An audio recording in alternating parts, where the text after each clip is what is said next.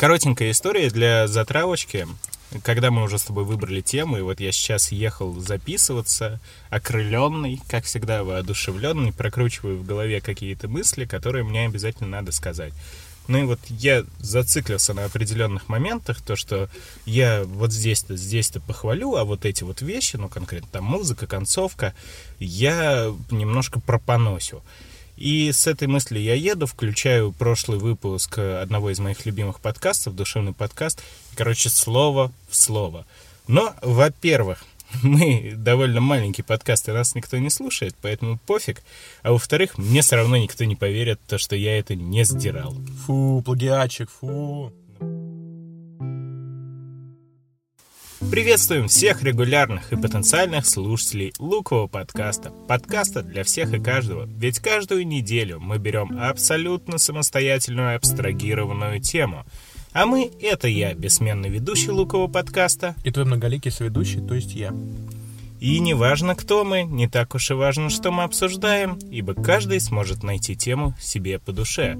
Важно, что каждый раз Мы делаем это субъективно, лампово. и раскладываем каждую взятую тему на отдельные слои.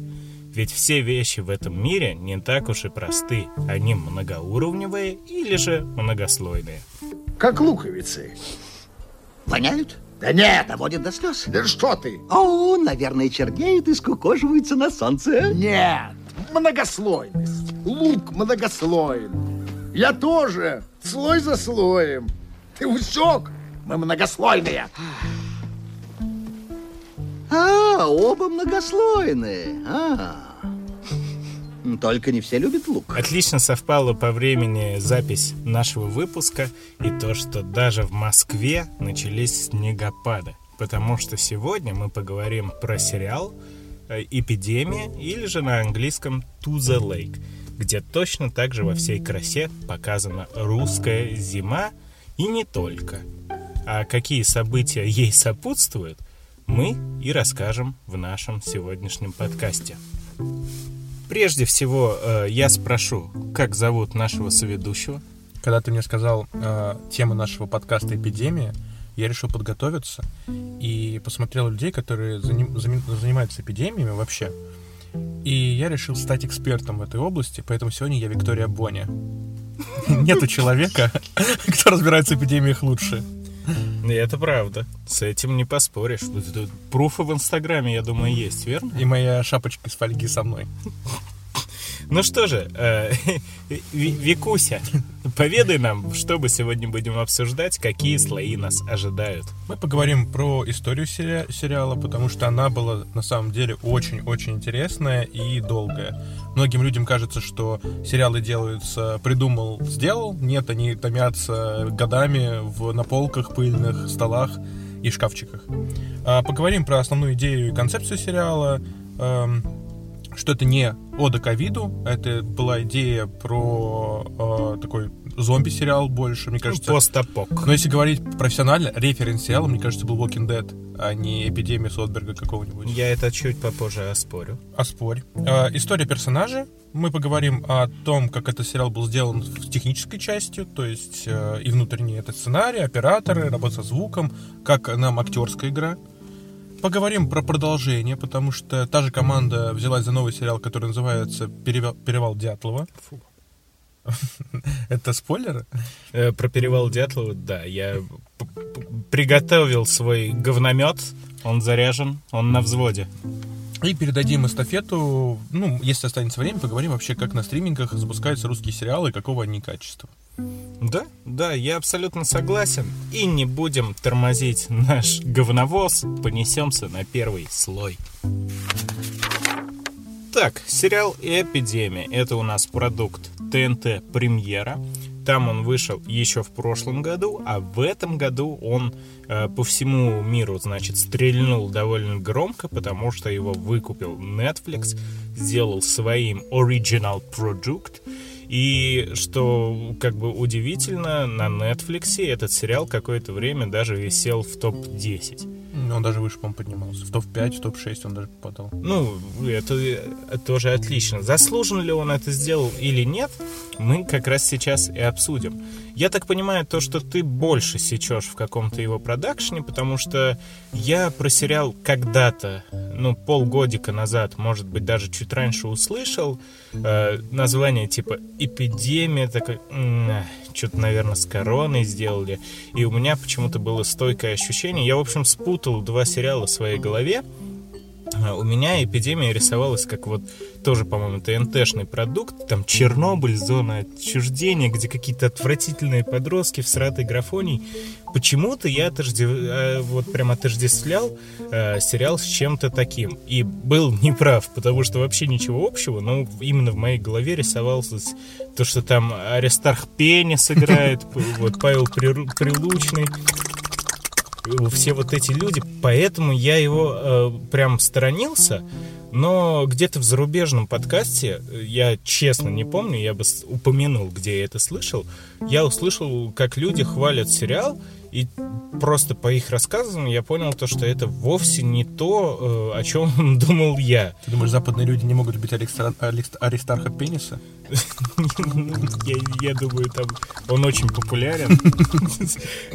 главный актер вообще Голливуда скоро будет.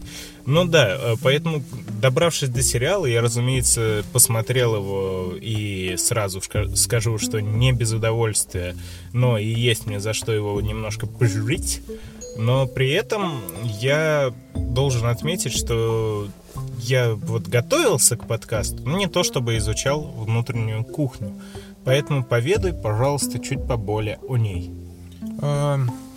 Так как я работаю внутренней кухне, я знаю, где какой мусор и где какие истории, потому что когда сериал вышел, и он вышел довольно-таки тихо, ну, по меркам, э, как сериал выстрелил, выстрелил потом, и когда его купил Netflix, и уже Стивен Кинг написал о том, что да, этот сериал довольно-таки прикольный, э, сценарист Роман Гантер... Кстати, что смешно, Стивен Кинг при этом написал очень классно, ни хера не понял.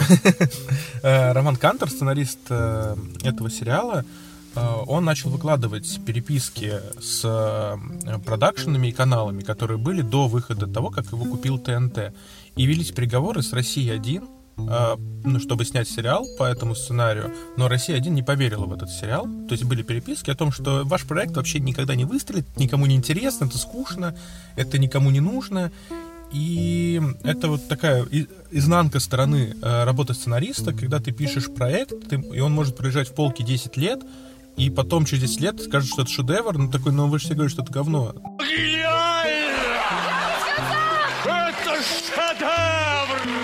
Сериал был написан по книжке э, Яны Вагнер, э, которая называется «Ван Козера». Э, только с одним учетом, что эта книжка является не прямым как бы действием, это дневники вот этой Анны, персонажа, о котором мы позже поговорим. То есть это сделано в виде дневниковых записей, которые каждый день она пишет, что случается в их лагере. Сценаристы переделали это в полноценный сюжет, и даже нельзя сказать, что она главный персонаж этого сериала. Нет, нет. Э, и сериал начал э, потихонечку, его пихали во все продакшены, во все каналы, но никто не соглашался. И только вот канал ТНТ, э, там сейчас собраны очень крутые продюсеры, креативные шоураннеры, которые, и креативные продюсеры, шоураннеры, которые дали зеленый цвет этому сериалу. И мне кажется, что именно ТНТшная картинка, ТНТшные сотрудники сделали сериал таким сочным, жестким и довольно смелым для России сегодняшней уж точно. А, если бы этот сериал выходил на России один, мне, ну, кажется, там половину бы сцен вырезали, там было больше любови между героями, где они просто признавали друг любви, бегали вокруг э, зараженных деревень. Все-таки скандалы вокруг вырезанных сцен присутствовали. Вообще, по сюжету сериала, э, о котором мы, разумеется, поговорим позже, но чисто вот так вот концептуально, там происходит массовое заражение, какая-то чума скажем так, 21 века. Ну и, разумеется, власти не остаются в стороне. И по оригинальному именно какому-то скрипту сценарному э, противостояли и главным героям, и вообще, в принципе, под контроль людей, всех обычных граждан, брали силовые структуры. И по первоначальной задумке это все были, ну, ОМОНовцы там, какие-то другие русские спецслужбы. Э, И по ходу сериала они начинали творить бесчинство, как это, в принципе, наверное, и Ну, в жизни-то не будет. Не совсем бесчинство. У них э, был приказ уничтожать больных людей, и они всех, кто э, был больной, либо контактировал, они не разбирались, они просто всех Да, уничтожали. это одно из. А второе, там же в сериале все равно это показывается, то, что иногда они, ну вот, приходят в дом, и а почему бы не умыкнуть все дорогое А вот мне показалось, заодно? что это просто люди, которые прикинулись. Вот. И о чем я и хочу сказать. Э, С одной стороны, да, но по первоначальной задумке все вот это вот должно было быть э, правительственные именно какие-то э, силовые стру- структуры. Но когда сериал вышел, а там есть прям совсем такие суровые сцены, где люди с опознавательными знаками, то есть гвардейцы наши, россиянские, э, расстреливают обычных граждан, делают это максимально паскудно. Ну и на все это правительство нашей страны посмотрело. Они посмотрели сериал зато. И сказали, нет, ребята, так не пойдет, давайте-ка любые вообще связи с правительством мы убираем. Э, Давайте-ка убираем все опознавательные знаки. Это значит у вас другие люди. Таким образом в сериале появились какие-то непонятные наемники. А наемников тоже кто-то должен нанимать. И вот кому это надо, Ну, это зачем мародеры, это это надо? не совсем наемники. Просто у меня, например... э, Нет, вот- мародеры, подожди. Я это про- те, кто обносит там хаты, Ну, ты это имеешь в виду, насилует, убивает. Но там, там, были чистильщики, а были те, кто обносил хаты. Вот. И чистильщики как раз-таки должны были быть к правительству. Ну, Ну, вот я так и так их думаю. сказали убрать. И поэтому теперь э, во всем сериале на выходе э, не осталось никакой связи с, ну, прям с, с У государством. меня было все. Как это? Я на, на Netflix смотрел.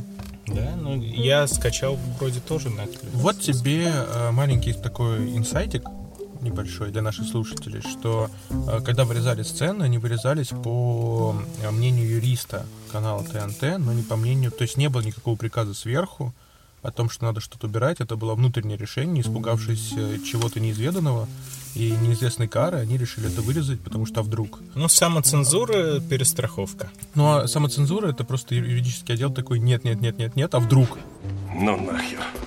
Э, то, что никто из... не- не- Владимир Путин лично не посмотрел сериал, такой, не, слишком жестко, убираем. Нет, такого не было. А вдруг ты свечку не держал? Не.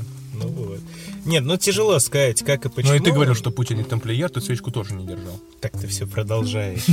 Ты хоронишь наш подкаст. В общем, идея какая? Там все планировалось изначально куда более жестко, но вот потом все-таки поубирали. И неважно, кто это сделал. Мне кажется, то, что зря, если бы это дожали, было бы даже лучше. Э, Я еще какую мысль хотел бы выразить. Вот ТНТ премьер, конечно, безумные молодцы, что сделали этот сериал. Я знаешь, с какой проблемой столкнулся?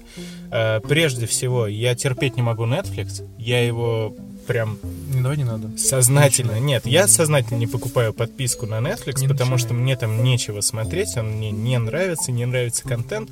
Единственное, что мне там нравилось, это сериалы по комиксам Marvel, но сам Netflix их обрубил просто на самом интересном. Поэтому это мой, моя акция протеста. Не буду, не хочу.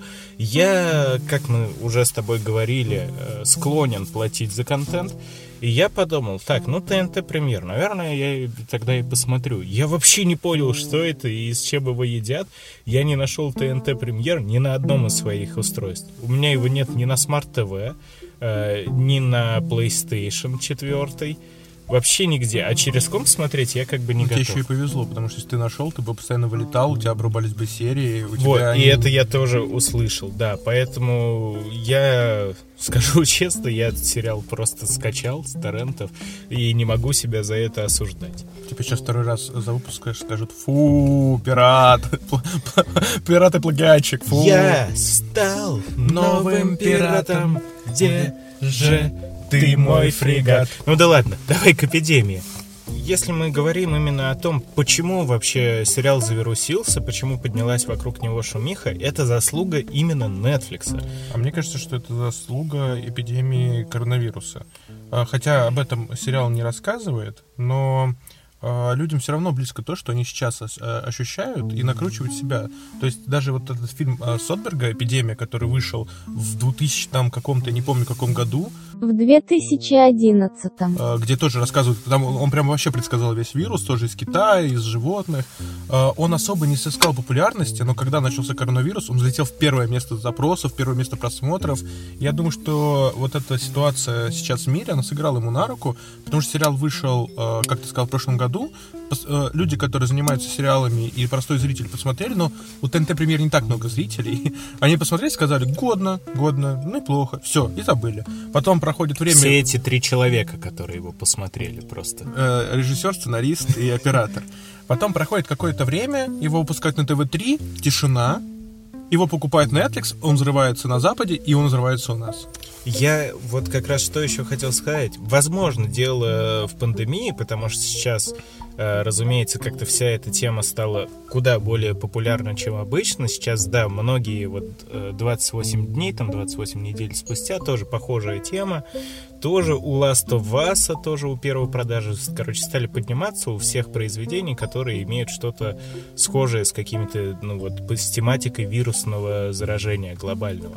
Но я хочу отдать должное Netflix. Во-первых, как мы уже сказали, э, там называется сериал To the Lake. Ну, потому что у них э, вот этот сериал Сотберга «Эпидемия» уже был, и они не могли его назвать да, точно так да, же. Да, да, да. И при этом все равно тупо из-за описания народ приходил. Ну, еще реклама Netflix. Я посмотрел, и эта мысль, опять же, блин, выражалась в душевном подкасте.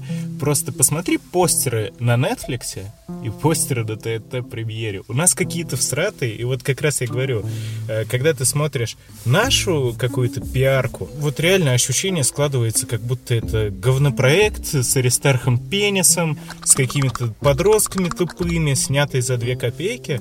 На Netflix совершенно другие постеры, они там в отличной обработке, они интересные, хорошее описание.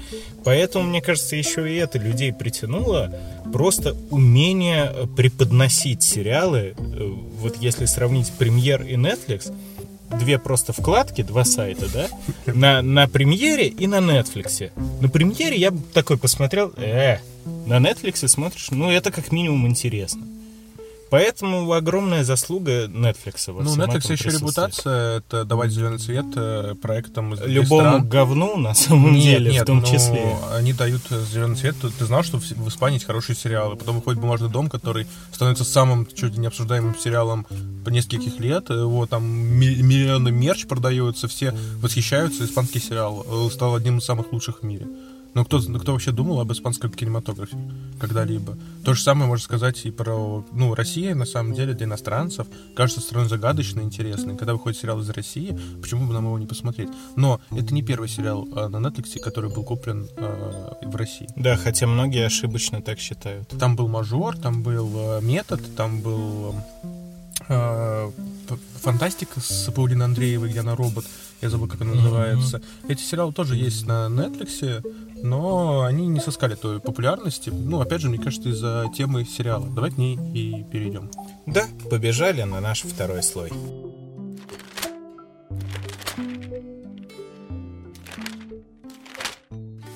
Ну что же, обсудим основную вообще идею сериала и концепцию. И, как мы с тобой уже затронули это в предыдущем слое, некорректно э, относить этот сериал именно к, к этому самому пласту про заражение, потому что в сериале этому уделено очень-очень маленькое вообще количество экранного времени.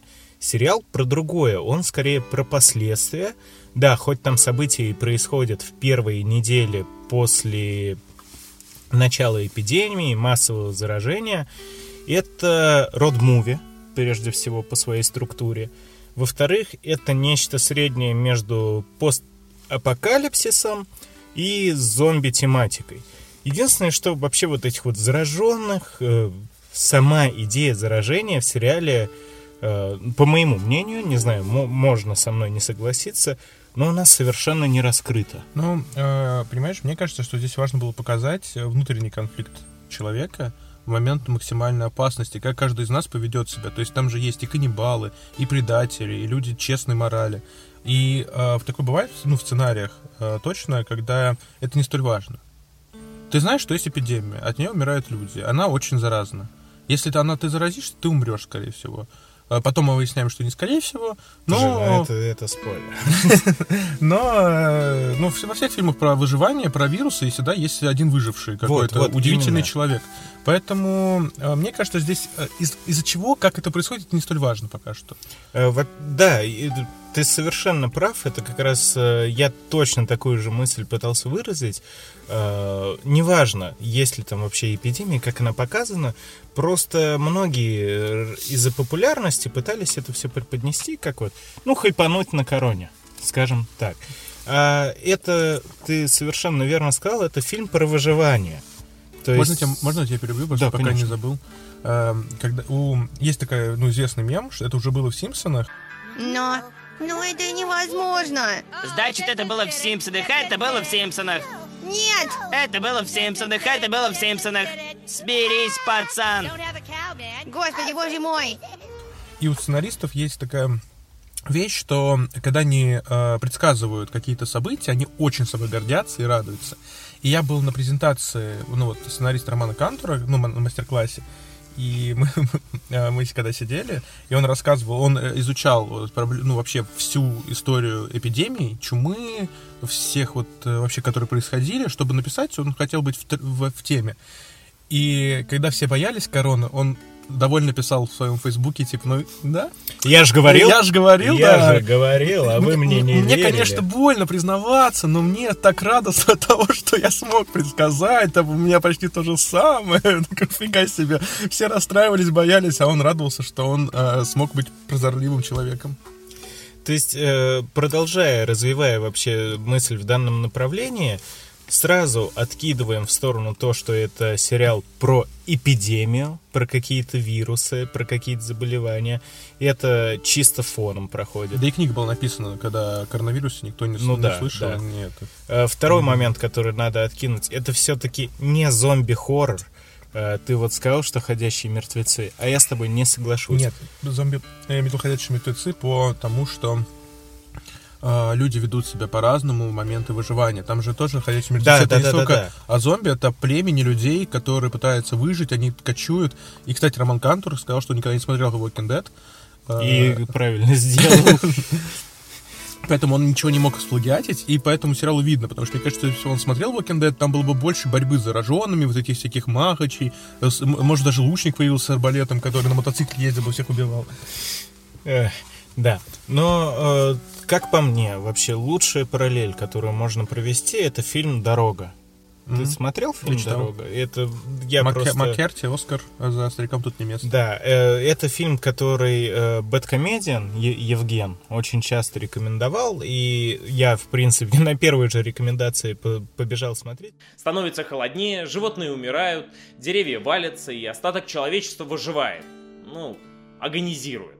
Холод охватывает землю, и мир медленно умирает. Наступила самая черная полоса в жизни, где выбор стоит не между тем, выжить или умереть.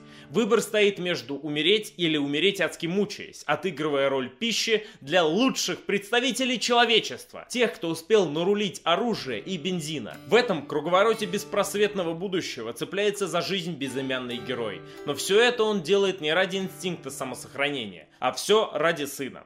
Э, Там еще и Арагорн всея Средиземья в главной роли у нас Вига Мо- Мортен Герн- Моргенштейн. Я никогда не могу, не могу его фамилию произнести, я не смогу. Вига Питер Мортен, Мортенсен по-моему. Я, младший. ну, вроде так. Не Моргенштерн. Это самое важное. Сучка, эй! Папа, я, мы должны выжить. Я, да! Это просто потрясающий фильм. Э, Для меня было показательно то, что моя жена смотрела его прям со скрипом, с болью. Она Но он сказала, жесткий. Он, он безумно жесткий, и мне кажется то, что именно на него э, эпидемия пыталась походить, потому что для тех, кто не смотрел, это тоже постапокалипсис, но он максимально реалистичный и максимально суровый. Там нету никаких зомбей. И знаешь, Нет что с зом- ним объединяет? Что там тоже не говорят, что произошло. Там тоже не говорят, что произошло, да, нам просто э, мир изменился. И там все ходят в обносках каких-то, все вечно обосранные, грязные. Нет невозможности помыться, ненормально пожрать. Там герои прям максимально исхудалые.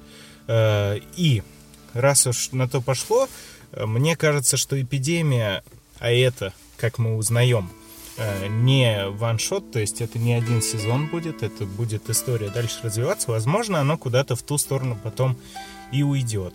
Потому что у меня была небольшая проблема э, с эпидемией, мне хотелось больше вот прям откровенно жескача увидеть, такого, который дает зрителю дорога, э, там нет выхода. То есть там даже сами главные герои говорят то, что это агония умирающего мира, это просто э, мучение. Мучение лучше не станет, хуже может быть. И поэтому все люди в этом постапокалиптическом мире сами для себя не могут ответить на вопрос, а нахера они вообще продолжают пытаться жить.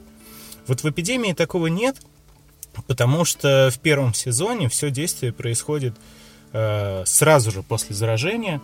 То есть там еще... Есть надежда? Ну, во-первых, и надежда есть, а во-вторых, там есть и электричество еще, и дохерища ресурсов, и машины на ходу, и нормальные места, где можно укрыться.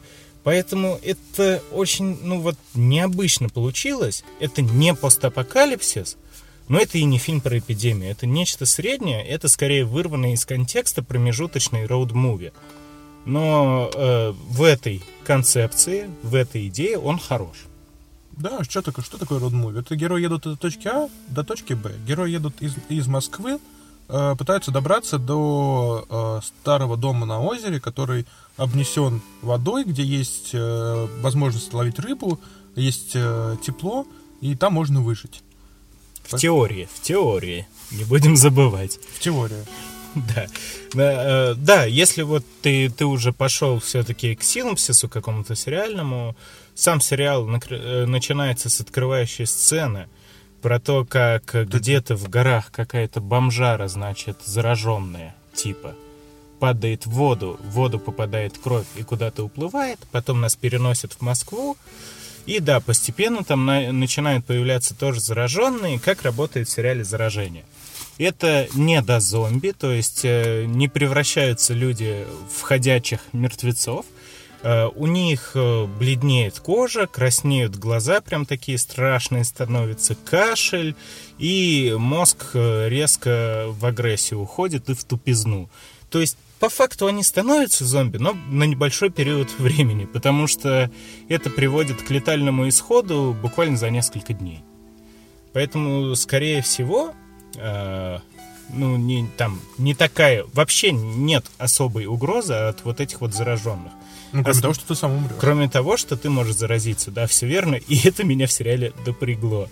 Потому что вся концепция про то, что э, вот это вот заражение, ну, все-таки, как мне кажется, оно ему не то, что, как мы с тобой обсудили, мало, э, мало времени уделяется, у него небольшая роль. Мне очень странно видеть, когда люди, которые уже там э, в- следующих сериях сериала, не в первой, когда они с этим сталкиваются впервые, не понимают, что это такое и что с этим делать, ну и, разумеется, там правительство, СМИ все пытаются это как-то задавить, э, чтобы все молчали, чтобы паника не начиналась. Окей. Но по мере всего сериала герои не носят масочки, не носят противогазы, трогают все, что угодно, жрут все, что угодно. И даже что меня особо оскорбило, Даже перчатки не надевай, когда в магазин заходят. да это хер с ним, ну типа у нас тоже никто в перчатках не ходит. Э, То есть была затравлена пушка, что инфекция опасная. То, что, ну вот это вот э, ружье Бондарчака, да, который не выстреливает. Я ожидал как, каких-то больше проблем, которые героям преподнесет э, сама эпидемия, сам этот вирус.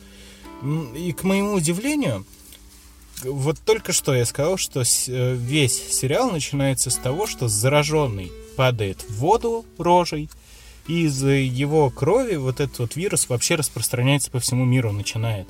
И, блин, в конце, ближе к концу, э, они пьют воду из озера, ловят там рыбу, и, блин, показывают, что в этом озере плавают зараженные трупы. Нет, там просто что, по-моему, мороженое было. Нет, Он был зараженный труп. Ну, типа, я, я вот это вот вообще не понимаю. Они на протяжении всего сериала, понимаешь? А, У меня знаешь, какой вопрос был? А, это мы все будем спойлерами говорить. Там одна из героинь заражается этим вирусом. И у тебя не было вопроса, почему именно она? Ну, потому что там была... Там они была... все трогали. Там была другая дамочка, которая вообще в трупах ковырялась, в крови вообще валялась. Вот, я и говорю, там главный герой, э, один из главных героев, например, когда видит зараженного, начинает его пальцами тыкать, чуть ли, блин, не носом в рот ему залезает.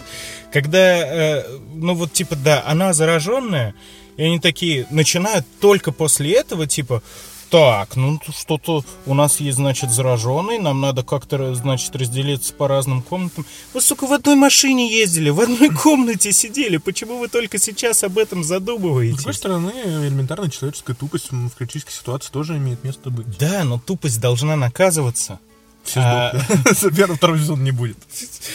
Вот тупость должна наказываться. Короче, это основное мое фи э, какой-то сценарной работе сериала «Эпидемия», потому что ты не видишь особой угрозы, исходящей от вируса. Основную угрозу, как в принципе и во всех прародителях, вот если мы возьмем дорогу, если мы возьмем пусть ходячих мертвецов, хоть и немножко не об этом, везде основная угроза все равно идет от людей. Но и от вирусов, там, от зомби тоже какая-то угроза идет. Тут она просто минимальная, про нее как будто Ну, забывают. может быть, в этом была мысль авторов сделать ан- условным антагонистом сам- ну, самого человека его природный звериный инстинкт, а не вирус. Что вирус фоном, на самом деле, может, он не такой уж опасный. Ну, может быть, там даже есть на это намеки. Но вот как мы говорили, э, происходят эти заражения, власти пытаются умолчать, но при этом по всему городу появляются, опять же, вот эти силовики, у которых четкий приказ. Если есть возможность отделить всех зараженных от незараженных, делайте, мочите, нахер, э, отделяйте. Если нет, мочите всех. Ну и поэтому начинается паника, причем паника начинается очень быстро. Там буквально за несколько дней уже начинают твориться лютые беспорядки, лютый трендец. Э, Не знаю, как оно было бы в жизни на самом деле. Я думаю, так же. Мне в этом, кстати, очень сериал понравился. Что там очень многие вещи, которые там происходили, не происходили во время коронавируса. У нас тоже, ну, когда был коронавирус, Тоже отцепляли города, Отцепляли города. вход про- пропускам. тоже была история, что человек кашлянул в автобусе, его просто выкинули нахрен. Не- ножом не пырнули, как в сериале было, но выкидывали из общественного транспорта, из вагонов метро, и э, люди не задумываются. У меня, например, у мамы э, в метро тяжело дышать, и поэтому она кашляет всегда, всю жизнь. Это не проблема с вирусом, проблема просто ну, с дыханием э, со слизью какой-то, которая выделяется. Есть такое. Вот, и мама э, вот ходила недавно в пенсионный фонд, и ей сказали, какого хрена вы кашляете, хоть она в маске сидела, а ей просто душно, и люди звереют в такие моменты, и очень многие моменты, и, э, момент, момент, момент. Э, Я хотел сказать, что мне сериал безумно понравился вот этой русскостью. Русскость есть, да. Она очень, это очень самобытный сериал. У нас очень часто сериалы пытаются копировать Запада. Вообще прям вот э, даже такие же линии, полицейские такие же, как в Америке. Нет, они не такие же, и люди не такие же. Есть потрясающие... Я вот три сцены себе выделил, которые мне безумно понравились. Можно сейчас это или мы потом это куда-нибудь? Да, рассказывай. Мне безумно понравилось, когда э, пригласили эксперта на условный РБК, который говорит вам всем, ну, все, люди заболевают, и Да, и резко прерываются. прерывает. И не просто прерывают, ладно, прерывают. Еще реклама вот этот антигриппин, сегодня выпей. И вот сейчас, когда была эпидемия коронавируса, бесконечные рекламы какого-нибудь Кагацела, Трафлю, э, И маленьким текстом внизу написано, как бы этот препарат вообще не, не от коронавируса, ну, типа теоретически вы его пейте, пейте побольше, может быть, а что-нибудь когда-нибудь, может быть, получится, может быть, нет. Вообще он как бы не защищает, но может быть, ну, вы попробуйте, ну, покупайте. блогер, который вот этот э, теоретик, и ребята, мы видим такое. Да, это это- топы, или как его, по-моему, была некая пародия. которые сейчас тоже бесконечны были. Коронавирус был завезен из Америки, чтобы уничтожить русскую нацию, всякие такие. Виктория Бо не знает, о чем говорит. Пот- Потрясающая сцена в деревне, когда э, геро- Лучшая серия вообще. героиня мне. приходит и говорит о том, что ребята, там наш, наших расстреливают наши. Она такой, да это не наши, китайцы, наверное, какие-нибудь. Что ты сразу решила, что это наши? Это все Запад, это на- с Востока кто-нибудь, но это точно не наши Гребаные монголы. тоже было смешно, и тоже вот прям мне очень понравилась сцена, вот, э, да, эта серия классная про деревню, и про дом мента, когда э, там никто, не- там, там показан мужчина в кителе, который э, совершает женским убийством, ты при- э, к нему приходит герой в дом, и там алтарь из золота, церковный, везде иконы развешаны, гигантские. И тебе не говорят, тебе не говорят герой, типа, ой, смотри, какой мент богатый был, наверное, он воровал куча э, денег у нашего народа. Нет, это все показывают, ты смотришь, показывают. и это прям вообще бомба. А это лучший навык, э, когда вместо того, чтобы, блин, 10 минут рассказывать, Ты 5 секунд покажешь. показать, да. И я тоже прям в этом плане низкий поклон, потому что русскость, условная, как я называю, ну, русская душа, русский менталитет, без какой-либо клюквы. То есть, наконец, это очень редко бывает, как, когда вот даже сериал теоретически планирует продавать на западный рынок, все пытаются сделать под западного зрителя, чтобы ему было интересно. За примером далеко ходить не надо. Вот э, «Майор Гром», который скоро у нас выходит, э, первый русский кинокомикс, прям официальный по существующей серии комиксов, э, сразу же ребята делали замах еще и на Запад, и поэтому первая короткометражка, которая выходила, многим людям это не понравилось, но она прям была Голливуд масштаба. а- американизированная. Ну, нет таких банков России, как они показывают свое... Нет таких банков, нет таких людей и так далее, да. Вот эпидемия вообще не об этом. Ты прям чувствуешь, как будто, как будто ты сам на улице вышел, и вот те же самые люди. Не всегда э, умные, не всегда адекватные, зачастую агрессивные, угрюмые. э, но есть и куча добрых и так далее. Да, русские люди, русский менталитет, все всей в красе. сериале шикарно. И мое вот прям луковичка золотая, я кидаю, дарю, забирайте похвалы. А, Как же показана Россия, это природа, а, все экстерьеры, интерьеры, дома, все что угодно, леса, все в сериале показано Той терьеры. идеально, ид- идентично, просто шикарно. Я обожаю зиму, поэтому для меня бесконечны вот эти вот зимние пролеты по заснеженным э, подмосковным, да и не только дальше уже дорогам, как показаны вот эти вот озера, как вообще, в принципе, показаны правильно дома. То есть там есть те, тесные какие-то пенсионерские московские квартирки, есть роскошные подмосковные хоромы проворовавшихся, скажем так, э, бра- братков. Есть э, Больницы. ди- больнички, да, которые тоже показаны довольно, ну, реалистично. Есть деревеньки, в которых прям показана настоящая деревенская жизнь, когда люди только бухают и работают иногда, и все. Когда у них дома там на контрасте ковры, которым сто лет, все затхлые деревяшки и стоит какая-нибудь, я не знаю, на последние деньги там сэкодобленная, купленная огромная э, господи, аудиосистема на всю деревню одна. Да, ну это очень круто, я тоже заметил, когда смотрел, я смотрю, ну, досконально обычно, и очень крутая работа художников по оформлению всего этого. Я могу ошибаться, но мне кажется, что вообще весь сериал снимали на натуре. То есть это не павильонные съемки, Да, все снимали в реальности, и причем вот прям в реально существующих каких-то местах. Мне кажется, деревню, просто они реально приехали в деревню и там снимали. Э, Потому что все окружение героев выглядит прям правильно. То есть если они приезжают в деревню, там настоящие сельские бабки это явно это не какие-то профессиональные актрисы, они просто им даже играть не надо, это они и есть. Не, может быть, и актриса. Ну, не знаю, вот это, мне кажется, массовка все-таки вряд ли. Ну, в общем, выглядит с визуальной точки зрения еще позже, конечно, добавим. Выглядит сериал отлично. Но давай еще чуть больше про концепцию. Расскажи нам, почему пытаются герои из Москвы уехать куда-то далеко. Потому что возвращается отец главного героя. Ну, почему главного? Ну, наверное, главного Ну, героя. все-таки он Наверное, он в главный. центре на постере. Э, э, Отец главного героя находит их в момент вот этого всеобщей паники, говорит, что он знает, куда им ехать, что есть безопасное место, э, и главный герой берет свою семью, свою вторую семью, берет э, своего э, соседа-друга, его семью, батю, и они все вместе едут к этому озеру, потому что там есть возможность спокойно переждать все, что ну, ну, надвигается В теории. в теории. Но э, вот опять же, я- для меня это было очень странно. Казалось бы, э, логичное вроде бы решение. Но я так до конца с ним и не согласен, потому что, возможно, им действительно было бы логичнее тупо оставаться в городе. Ну, смотри, опять же, смотришь сейчас на сегодняшнюю ситуацию. Из Москвы все свалили на дачах, куда возможно. У всех, у кого были дачи, они про них забыли. Когда был вот этот коронавирус, все считают, Все что на даче безопаснее, потому что там воздух, там ты ни с кем не контактируешь. Ну, как бы вполне Не логично. нужен пропуск, чтобы сходить в магазин. Как мы видим, что это решение и в реальной ситуации было бы, скорее всего, таким же. Возможно, но э, я просто что хочу сказать. Разумеется, что без этого бы вообще не произошло сериала, вот внутреннего повествования. Потому что это роуд-муви, а смысл роуд-муви это какой-то длительный, тяжелый, э, с кучей препятствий путь.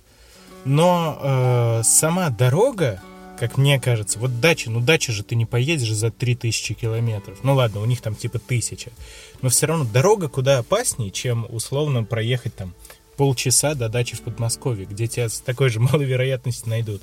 И второй момент, что типа да, там домик в Карелии на озере, э, и там действительно просто довольно большое озеро, в центре стоит домик, но, блин, зима, а значит лед, а значит любой, кто хочет, может до него добраться, и он очень заметный. Ну, плюс тому, что у них был такой движущий фактор, как бандиты, которые должны были их перебить за то, что они убили их соратника. Поэтому у них не было выбора оставаться там, э, где они живут. Ну, куда-то в другое место. Э, Я, я понимаю то, что я сейчас просто пытаюсь придраться ни к чему, Да. и это даже не придирка, но просто... Почему из Вентура работает э, в розыске домашних животных? Потому что нормальную работу не может найти. Почему с животными разговариваешь? Что за враки? Ну что это такое? Нет, нет, Что я, за говно? я, короче, не придираюсь. Я просто к тому, что э, если вдруг у нас начнется что-то подобное, э, много раз люди подумайте перед тем, как бежать настолько далеко. Потому что, ну, примерно одинаково это будет, что Подмосковье, что типа в том же Карелии. Даже, там даже будете вы более заметны на фоне того, что вы единственные люди на 100 километров. Давай вспомним Бэткомедиана, его вид сценаристов, который он показывает. Это отличная сценарная работа. отличная. Нормально все прописано. Мотивация отличная. Роман Кантер, возьмите меня на работу, если вы слушаете. Ну, что же, про концепцию, в принципе, наверное, поговорили с тобой. Если хочешь чего-нибудь докинь, Не хочу.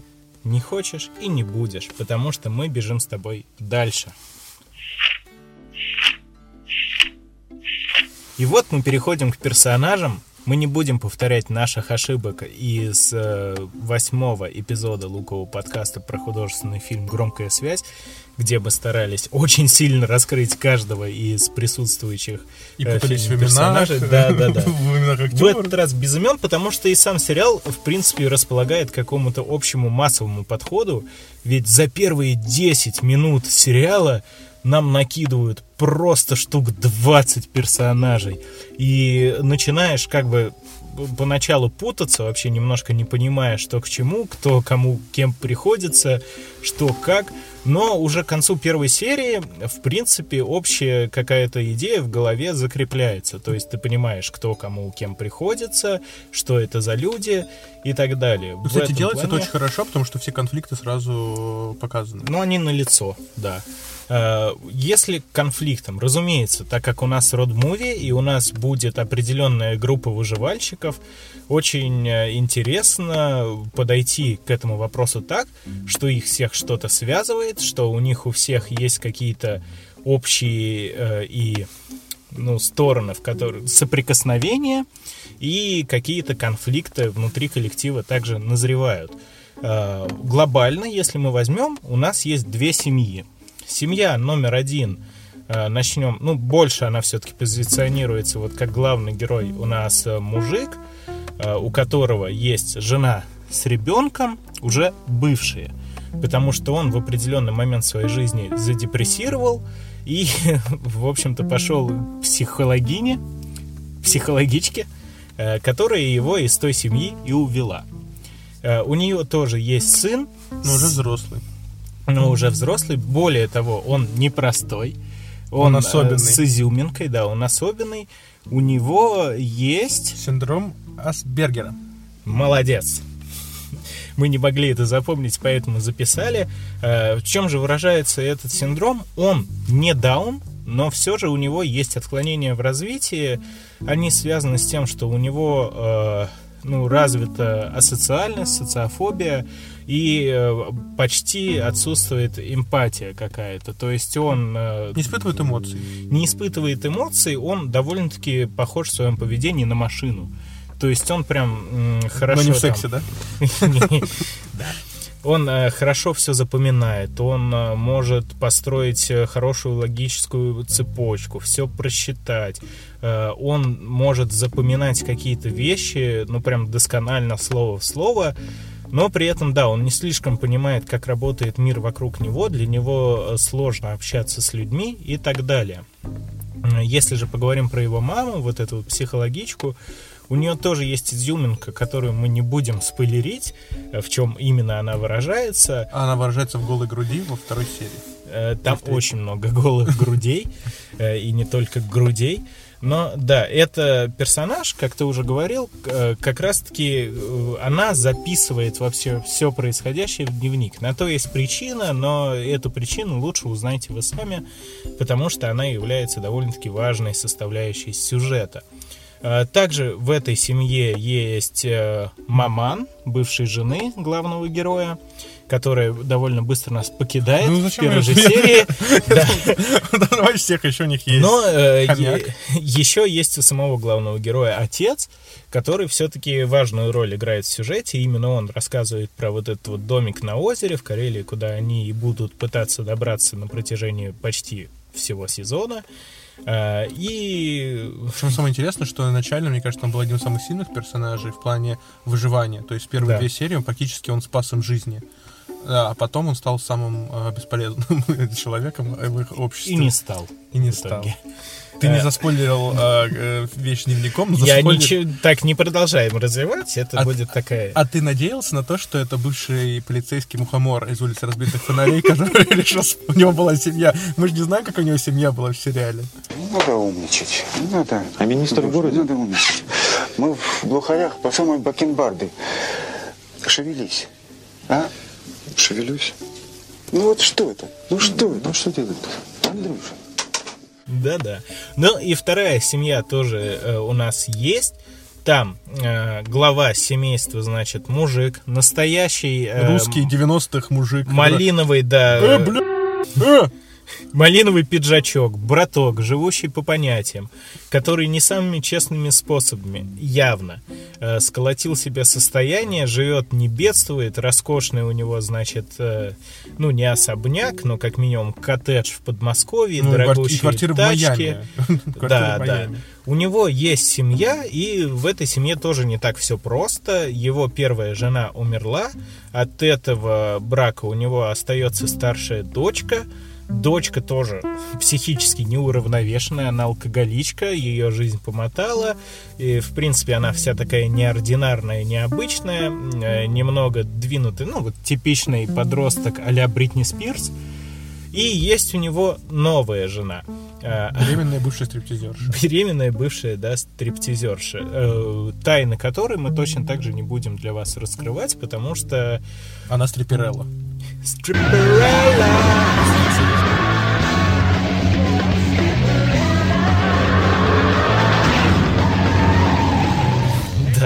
потому что это тоже будет являться важной составляющей сюжета, а мы, весь наш творческий коллектив Лукового подкаста, э, настоятельно рекомендует ознакомиться с этим сериалом каждому из слушающих, потому что он того стоит. Вот, собственно говоря, эти две семьи, э, которые между собой связаны не очень сильно, то есть там э, именно мужики дружат, они, по-моему, вместе работали, еще что-то, э, именно поэтому они оказываются в какой-то общей лодке. Хотя их не особо многое связывает, э, там присутствует вообще неприязнь, потому что вот что новая жена, что старая жена главного героя, разумеется, этого братка из 90-х не шибко любят, не шибко горят желанием с ним общаться. Ну и сам тот мужик, типа, для него самое важное это безопасность его семьи, поэтому он э, при любой возможности все рассматривает с точки зрения какой-то выгоды, то есть выгодно ли им вместе выживать, невыгодно. Поэтому по ходу сериала он тысячу раз подумывает о том, чтобы свинтить, иногда даже свинчивает, но судьба злодейка все возвращает обратно. Э, Вот так вот. Э, Давай еще немножко добавим про сюжет. Разумеется, без каких-то глобальных спойлеров, только, возможно, мимолетные будут, которые нисколько не испортят впечатление от просмотра. Они все умрут в конце. Это неправда. Но э, Наверное. Вы не смотрели второй сезон. нет, нет, совсем неправда. Э, Но вот как же все начинается? Значит, браток с семьей живет в подмосковном своем коттедже. Эм, Вот этот вот э, наш главный герой живет со своей новой возлюбленной. Э, У нее, у него есть бывшая семья, которая также живет э, в Москве. Ну и в ходе всех этих событий, которые происходят, они застают нас за неким семи- ну, званым ужином, как раз-таки в коттедже братка, к которому в гости приходит главный герой со своей новой возлюбленной.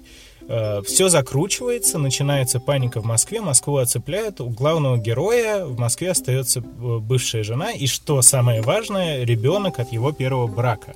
Если бы не было ребенка, э, скорее всего, он бы туда и не, не вернулся. Но да, ему надо их забрать, выцепить. Все это происходит довольно быстро в первой серии, то есть э, какой-то самой эпидемии, ее развитию не уделяется, опять же, так много внимания и не передается особого значения. Он их вытаскивает, и тут я еще хотел бы накинуть э, про пацана, который, наверное, самый слабый герой в сериале. У него единственная функция, э, его постоянно надо спасать, следить за ним, и все, больше он никакой роли не играет. Хотя можно хорошо было бы раскрыть, потому что он совсем там мелкий, ну, я не знаю, класс первый, второй, наверное. Его надо оберегать, защищать. Однако сериал э, вспоминает о нем только когда это необходимо. В остальных случаях он вообще где-то там за кадром маячит, как правило, и все. А, Ну и вот главный герой бежит у нас, выцепляет из Москвы своих, ну, все-таки дорогих людей. Все они вместе собираются. Не, ну там же показано еще по сериалу, что он любит бывшую жену. Ну, любит, да. он- Она его ненавидит, Нет, она его тоже любит. но любит. И он это ее любит, потому что ненависть. когда он будет при смерти в какой-то момент, это в самом начале, он вспоминает именно старую Её, жену, да, а не да, новую не жену. новую. Ну, это уже вот большой спойлер, возможно. Хотя нет, нет, нет. Ты нет, всё, смерть персонажа. ладно. Я никого не заспойлерил, ничего не докажете. Э, Они все вместе собираются и э, хотят уже куда-то уехать. Ну, явно они не хотят оставаться в своих домах, потому что к братку на, на, ну вот, приходят прям в дом типа силовики. Там, да, возможно, это просто мародеры, которые пытаются казаться э, какими-то действительно правовыми структурами. Они воруют у него вещи, и Пытаются изнасиловать жену, да, его вырубают, но все-таки им по- получается отбиться, потому что дочка вовремя прибегает. Да и э, мухомор еще тот. и мухомор, да, разбачивает. Короче, они убегают, и братки, разумеется, ну, не хотят все это так оставлять, бросаются за ними в погоню. Ну, немножко отъехав, начинается проблема с машиной, которые вызваны, опять же, тупостью самих персонажей. И э, уже в этот момент пытается как раз браток со своей семьей срулить. Не получается. Его настигают вот эти вот силовики, э, они таким образом теряют машину, сами выживают, ну и они опять возвращаются. На протяжении всей дороги э, по сериям немножко все-таки в каждой серии есть какой-то самостоятельный подсюжет. Надо есть- сказать, мне кажется, что в каждой серии появляются дополнительные персонажи, а даже один персонаж становится основным. Ты про него, мы про него не сказали, потому что он не входит ни в, од- не вхож ни в одну из семей, но один из персонажей, который появляется там в третьей или четвертой серии, он становится полноценным членом этого коллектива, который помогает им выживать. И мне кажется, это вообще самый такой кристально чистый персонаж, у него вообще никаких небяк э, не было обнаружено.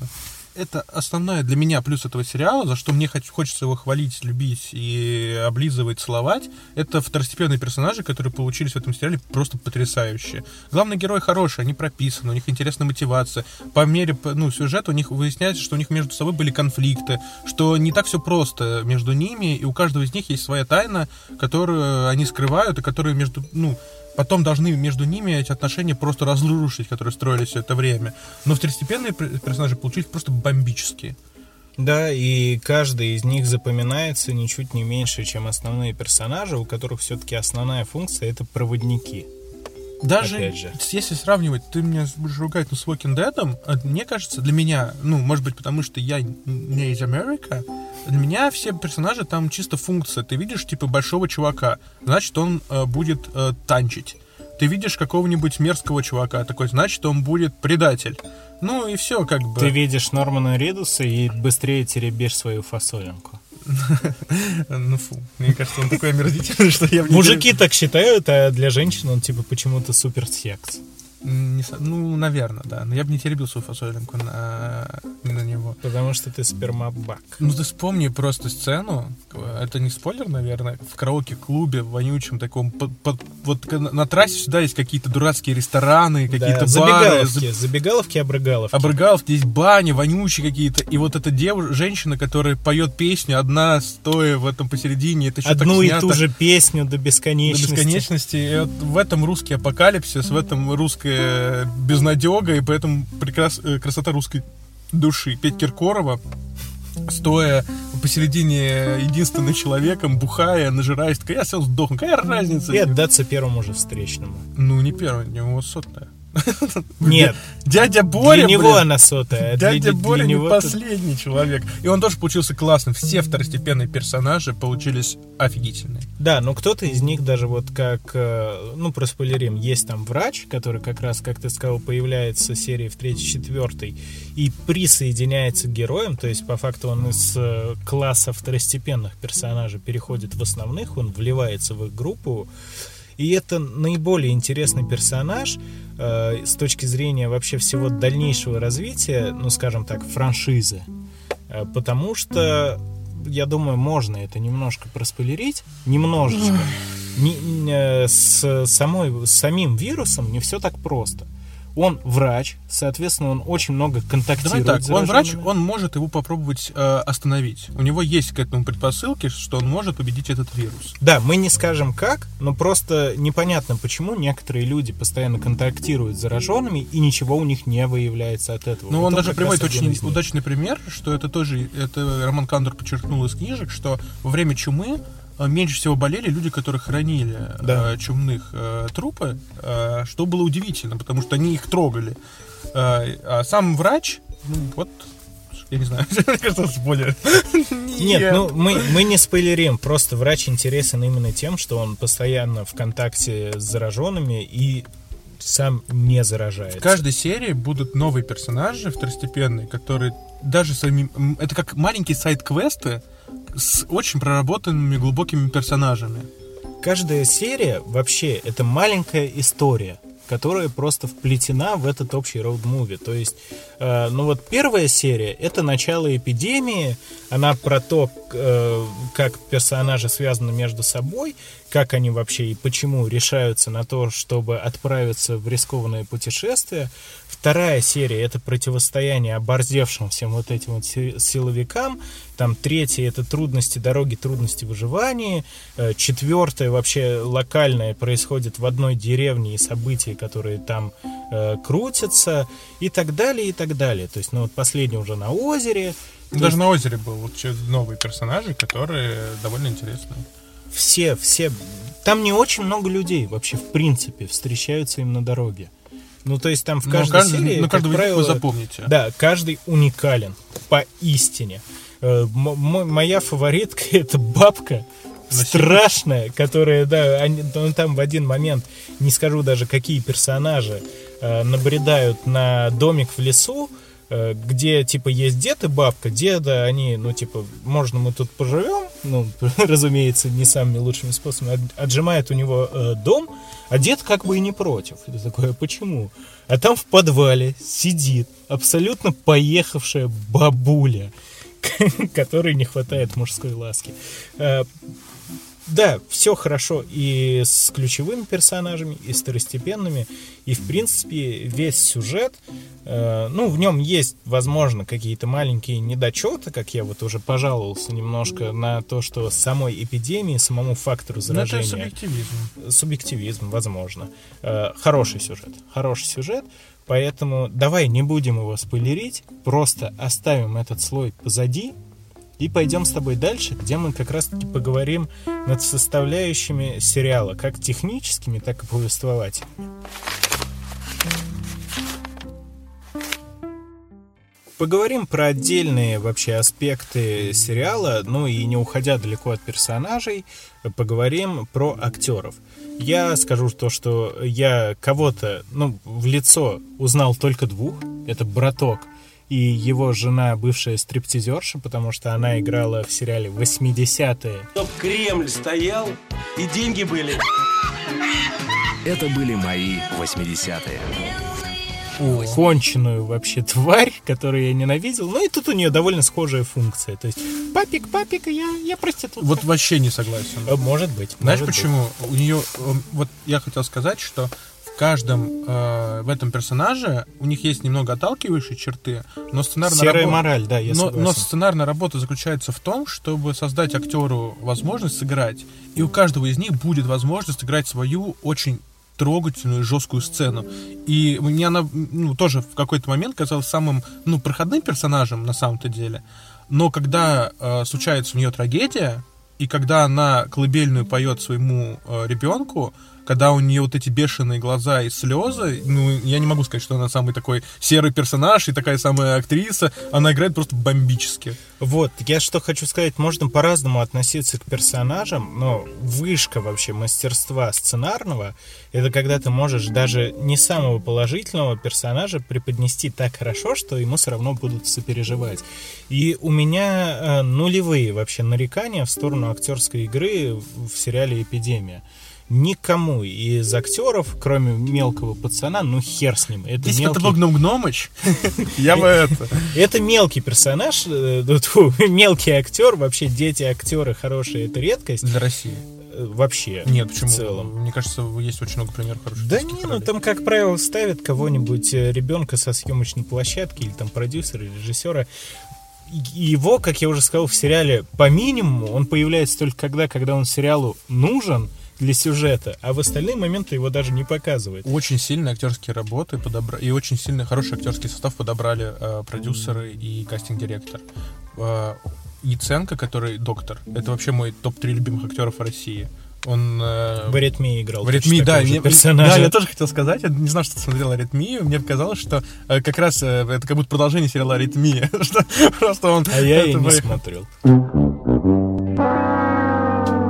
Ну, я не смотрел сам фильм, просто очень много про него читал, смотрел обзоры и так далее.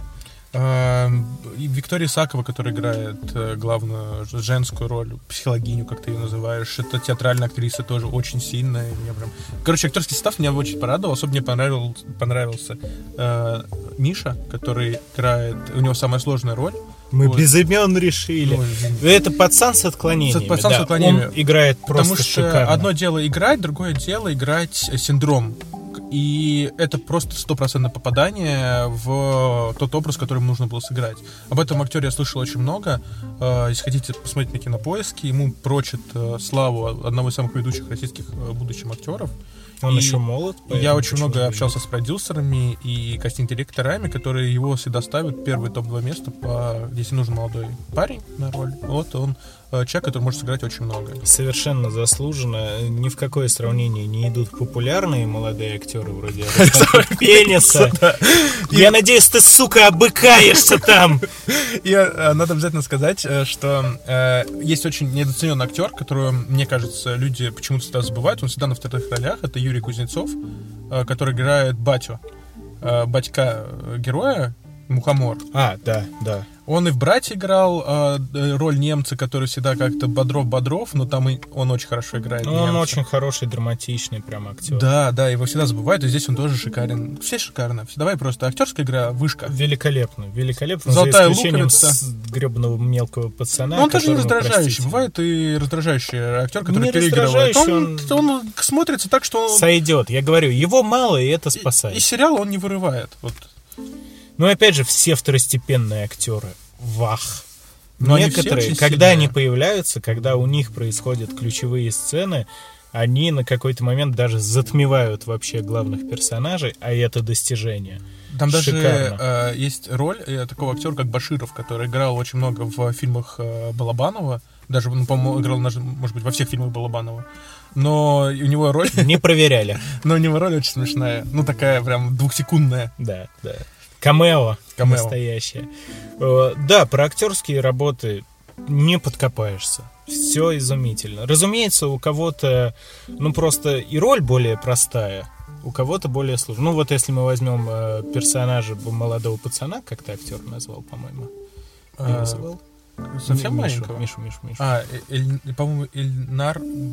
Сейчас, Эльнар. Короче, вот это вот прям из ряда вон выходящая шикарная Эльдар работа, но потому что очень сложный персонаж. Эльдар Калимуллин. Да, у другим персонажам просто, ну вот как главный герой, он вообще У них тоже был- но у них тоже будут бенефисы какие-то Бывает, э, бывает. эмоциональные. и Они хорошо с ними справляются. Все, не будем копаться. Молодцы! Молодцы. Россия! Спасибо, спасибо. Вы справились. э, Было приятно очень. Ни, ни моментом вообще я не кринжевал нигде с актерки, ни момента, где она была недостоверной, ни переигрываний, ни недоигрываний. Муа. Хорошо. Конфета. Но актеров снимают операторы. Э, Давай оператор режиссера объединим. Давай, я не- вообще не хотел режиссера затрагивать. Ну, э, проектом занималась ТНТшная студия, поэтому этот режиссер ТНТшный, он снимал э, такой сериал, как «Закон каменных джунглей», где играет, кстати, Александр. Сдохни, сдохни, обыкайся!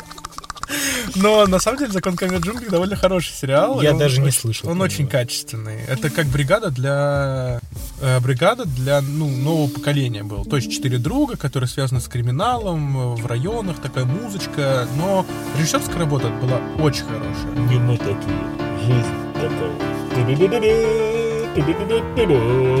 Саша Белый, что космос?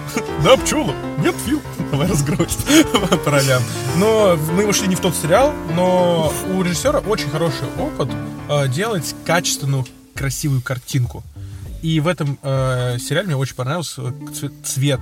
Цветокор, да. Цветокор, шикарный. который был сделан, э, это смотрится для нашего, для наших сериалов просто на уровне какой-то небывалого качества. Да, там в спокойные моменты умеют создать прям ламповость, такую настоящую теплоту. Э, В моменты, когда прям происходит психический шторм у персонажей, там все трясется, мажется немножко картинка, напрягающий, давящий зеленый цвет или темнота. Все шикарно. И природа, опять же, показана отлично. Но это, вот, да, ты правильно сказал, это заслуга как режиссера, так и оператора. Оператор очень старался. Просто очень старался. Много отличных просто операторских решений. Он там пытается камеры и крутить, и как-то ее умело переводить. Отличные съемки, я так понимаю, э, дроны были подключены, потому что какие-то про пролеты вот эти вот все сняты. Когда мне очень запомнился просто момент, когда э, две дороги, да, по одной едут наши герои, по другой бандиты. И вот там вот плавно вот так вот э, квадриком с одной дороги на другую, и это все переводится. Вокруг озера камера летает. Э, Шикарно. Постоянно ты чувствуешь, то есть в каких-то экшоновых моментах в действии камера ведет себя не, не, не прям, знаешь, как бывают фильмы, где прям драка происходит, и ты не можешь понять, что происходит, Да. потому что там камера такая вап, вап, пча, пф, право, лево, низ, Или вверх, потряси. Или специально, специально делают темнее, чтобы ты не понимал что Да, да, происходит. да. Вот тут вот нет вообще такого. Ты все абсолютно четко понимаешь, но оператор умеет создать напряженный кадр. Там, например, э, если какое-то нагнетение атмосферы, он там на лицах может сфокусироваться, как-то это все оттянуть. Когда происходит экшон, э, есть, ну, не то чтобы прям лонгшоты, но связанные кадры, где явно постановка происходила еще. Опять же, тут режиссеру поклонимся. Выглядит это все отлично. Прям шикарно. Отличная э, операторская работа. Э, Ты что скажешь про Я оператора? согласен. Единственное, что мне вот эти, когда э, за спиной героя был камера, и она крутилась, мне немножко было, ну, я такое не очень люблю. Ну, Но да, это, его, да. это его фишка, как бы, нельзя к этому придираться, опять же, субъективизм. То Это есть стиль, просто это стиль, стиль, да. э, ну, ему, ему нравится так делать. Мне это, ну, не совсем понравилось, но для меня это не испортило впечатление от сериала, я не могу сказать, что это бр. А вот что немножко бр, ну даже не то чтобы бр, но подкачал э, звуковик.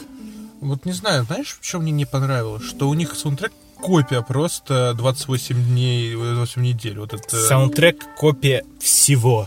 Ну опять да. же, опять нету, же, а вот в это- душевном подкасте это обсуждали. Я хотел это сказать, но, ребята, да вы чё? Там просто есть саундтрек из Интерстеллара, который вот этот мемный, где центрифуга крутится. Ту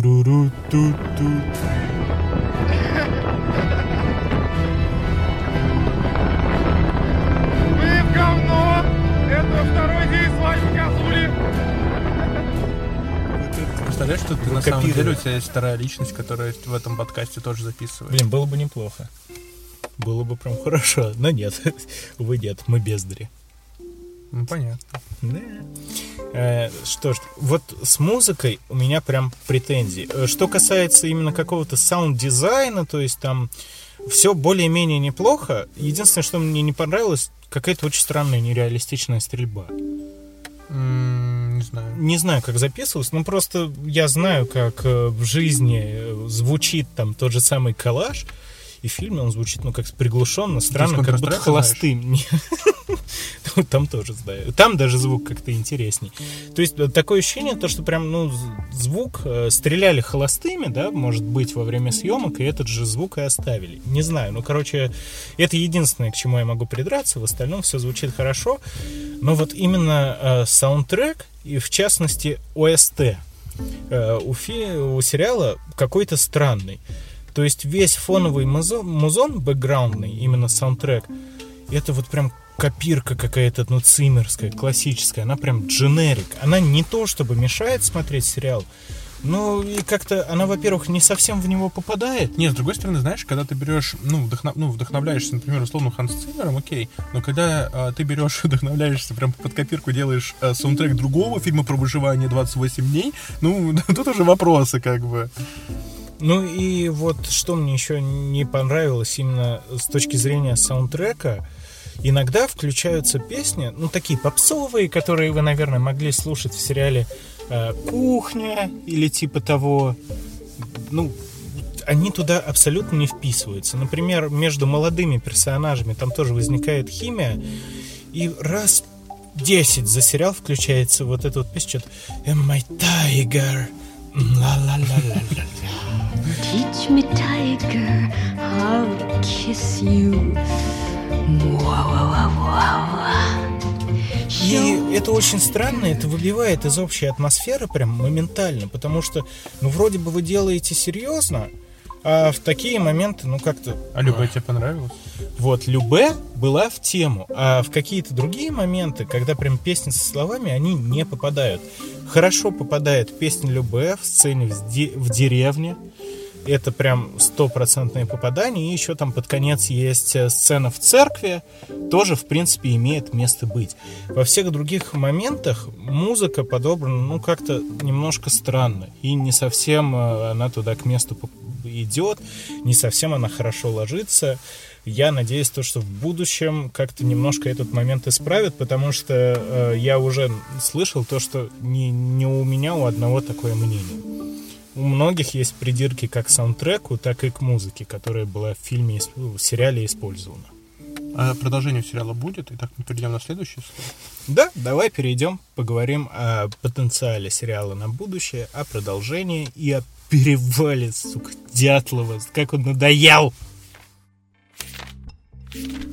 Возвращаясь опять к «Ходячим мертвецам» и моей главной претензией к сериалу, то, что это был бы отличный, прям такой емкий, мощный сериал, э, если бы его сделали, как изначально и планировали, всего одним сезоном, законченная, интересная история, которая не требовала развития, мне кажется, то, что это применимо и к эпидемии. Я очень расстроился, когда узнал то, что сериал не закончен, он заканчивается клиффхенгером. Ну, причем таким довольно-таки э, сомнительным, если честно. Тоже сомнительным, тоже мне не понравилось, и мне не очень нравится перспектива развития сериала.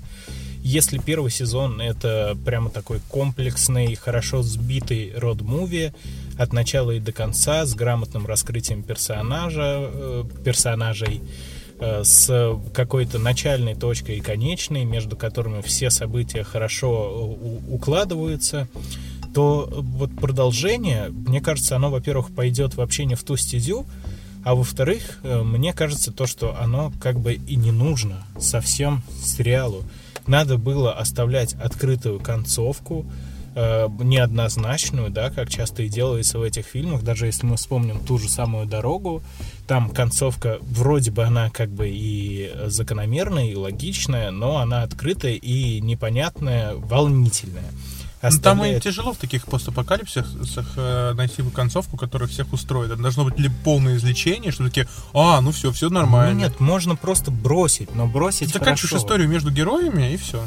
Да, да, потому что весь мир, он просто остается существовать, но вот э, конкретная данная сюжетная линия конкретно этих персонажей, она, ну, как бы логически развивалась, к какому-то она все-таки заключению подходит, ну и все, и оставляйте зрителя самого подумать, что в, те- в теории может дальше с ними происходить, куда это все пойдет и так далее. Ну, ты говоришь как зритель, но не как продюсер. Если есть проект, который Netflix там купил, у него миллиардные сборы, все хотят их видеть, все хотят слышать, все хотят смотреть, веселиться, то зачем тебе э, есть капуста, когда есть картошка?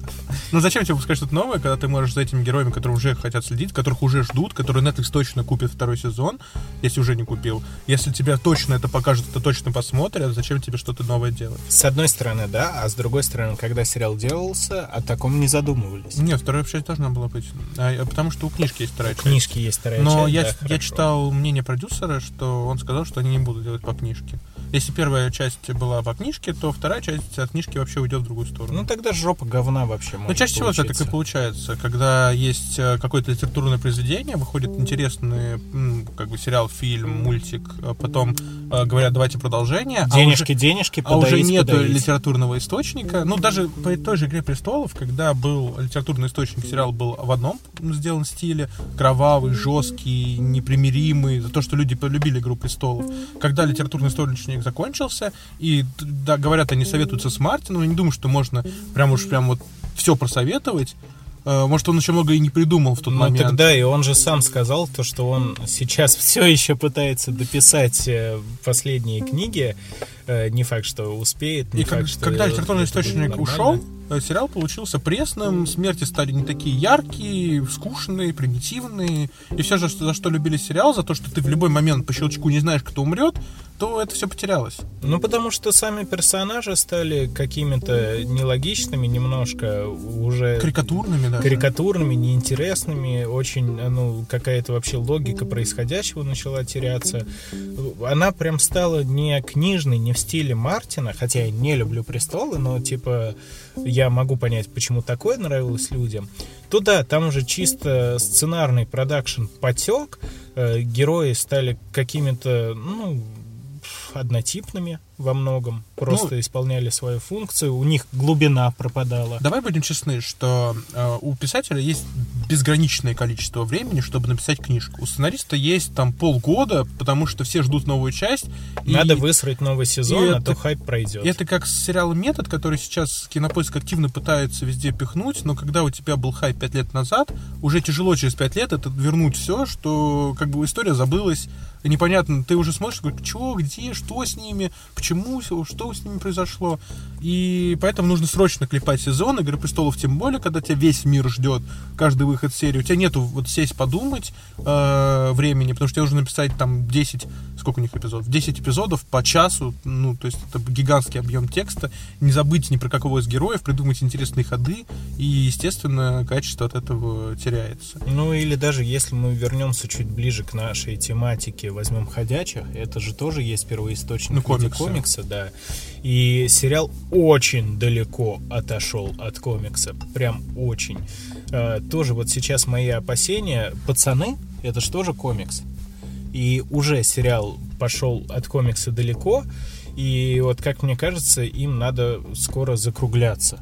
Вот прям на какой-то, на хорошей э, ноте все это заканчивать, потому что есть риск, то, что они сейчас, опять же, продолжат какую-то дойку, потому что популярность сериала со вторым сезоном не спала, Даже наоборот, возросла. даже возросла, потому что он все еще хорош.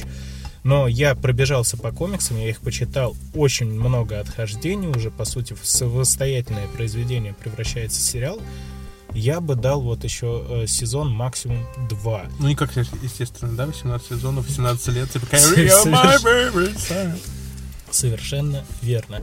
И э, все это мы сейчас, конечно, не, немножко не туда убежали, но это все было для того, чтобы высказать опасения того, что эпидемия, первый сезон, который нам понравился, я, Понравился. мы выставляем восьмерочку единогласно. Да, 8 э, я- ялтинских луковиц из 10 возможных. Да. Но э, вот продолжение я, во-первых, не хочу, а во-вторых, опасаюсь то, что если я, оно выйдет, оно выйдет, и если я его посмотрю, у меня могут общие впечатления испортиться. Давай верить в творческий сценарный талант Романа Кантера. Давай верить, но и немножечко переживать нам никто не может при этом запретить. Потому что уже, уже у нас есть э, на руках пример. Вот сейчас вот вышел от этих же создателей Но не от сценариста. не от сценариста, да, но продакшн тот же. Это сериал Перевала Дятлова, Перевал Дятлова. Тема просто избитая уже до нельзя. Господи, сколько можно? Оставьте вы ее в покое. Это не самое интересное событие, за которое может зацепиться, где просто, блин, группа студентов в горах пропала при непонятных обстоятельствах. Сука, из этого какую-то делать прям э, опус магна, я не знаю э, супер мистическую историю. Да хер знает, что там. Блин, бухие подростки на природе. Что могло пойти так? И там, знаешь, на самом деле все-таки, ну, там, наверное, КГБ их убил, то, что там секретные агенты. Нет, наверное, их лавину убил. На самом деле их убил какой-нибудь... э, Йети, инопланетяне. Фредди про- против Джейсона. Да. Честно сказать, не хочется комментировать эту ситуацию. Э, И вот я уже посмотрел, ну, сейчас стали на Ютубе крутить рекламу, у некоторых блогеров уже какие-то упоминания этого Ну, сериала у этого появились. Сериала очень сильная постпродакшн. Очень сильно. Потому что его Ну, потому что очень сильно везде. хайпанула эпидемия, очень большой кредит доверия выработался к создателям, и явно бюджета уже Ну, возросли. я имею в виду, что его суют э, во все YouTube рекламы, в телеграм-каналах, про сценариях, про этому, этому сериалу дают очень много времени. И э, есть люди, которые, мне кажется, независимые, ну, которых я обычно читаю, они говорят, что сериал хороший. Я не знаю, потому что я, опять же, с точки зрения зрителя исключительно сижу, сижу, сижу, су- сужу. Э, Мне э, как трейлеры вообще не понравились. Мне не нравится сама эта история, да, поэтому я изначально немножко предвзято отношусь вообще к самому сериалу. Но вот все трейлеры, что я видел, вчера, по-моему, по ТНТ показывали уже где-то там в ночи, мы с женой кусочек зацепили, мне вообще не понравилось Ну, не ни актерка, очень ни атмосфера. Сейчас тебя буду тыкать пальцем. Не надо меня тыкать Очко. пальцем. Короче, вот у меня опасения. Э, Перевал Дятлова я даже смотреть не буду. Э, Но и эпидемия тоже болит сердечко. За Буду надеяться на лучшее, но как-то вот пока что... Просто перевал Дятлова, у него, э, знаешь, тема настолько заезженная, и недавно так уже поставили на ней точку, по-моему, вот, не знаю, мне кажется, три месяца назад уже, ну, официально сказали, что они погибли под лавиной. Все. Это как бы не было никаких э, потусторонних сил, и как бы... Да что- какие потасты? Там просто вообще весь конфликт высосан из пальца из-за того, что у них типа палатка разрезана была из внутренней стороны. Ну, хорошо, возможно, они услышали лавину, дверь там привалила, главный выход из палатки. Поэтому они и решили, чтобы побыстрее просто через заднюю стенку выбраться. Ну, короче, ничего Ну, как сверхъестественного в этом говорят, нет. задний проход лучше, чем передний. Эпидемия первый сезон хорош. Э, Рекомендашечка вам от нас. Э, Перевал Дятлова не рекомендашечка моя. Да ты не смотрел. Как ты можешь не рекомендовать то, что ты не смотрел? Я вот, вот так вот могу. Нет, Могу и делать. делаю. Нет, это не ужасно. хочу, не смотрите. Нет. Отставить. Надеюсь, что тебе Аристарх Пенис придет и изнасилует. Ну, давай перейдем к другой теме. Э, Последний наш слой. Да, давай на него перебежим.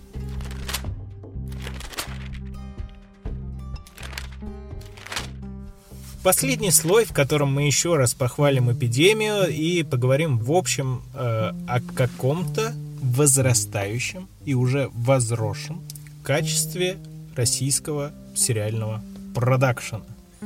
Не могу не отметить э, такие сериалы... э, Как гусар. О, господи, ты, боже мой. Реальные пацаны. Есть и такое.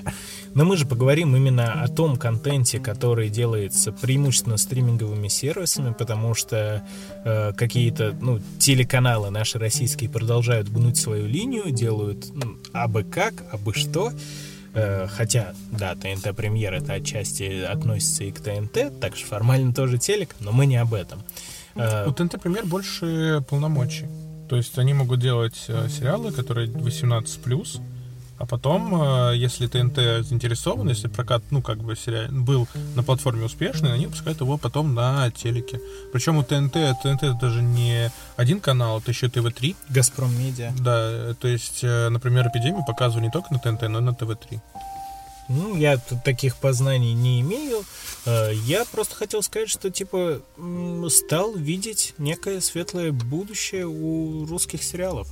Очень сильно возрастает качество. За последние несколько лет я видел уже немало, прям реально немало достойных примеров. Э, Опять же, это будет «Эпидемия», э, «Последний министр» сериал. В принципе, окей, Анна Николаевна.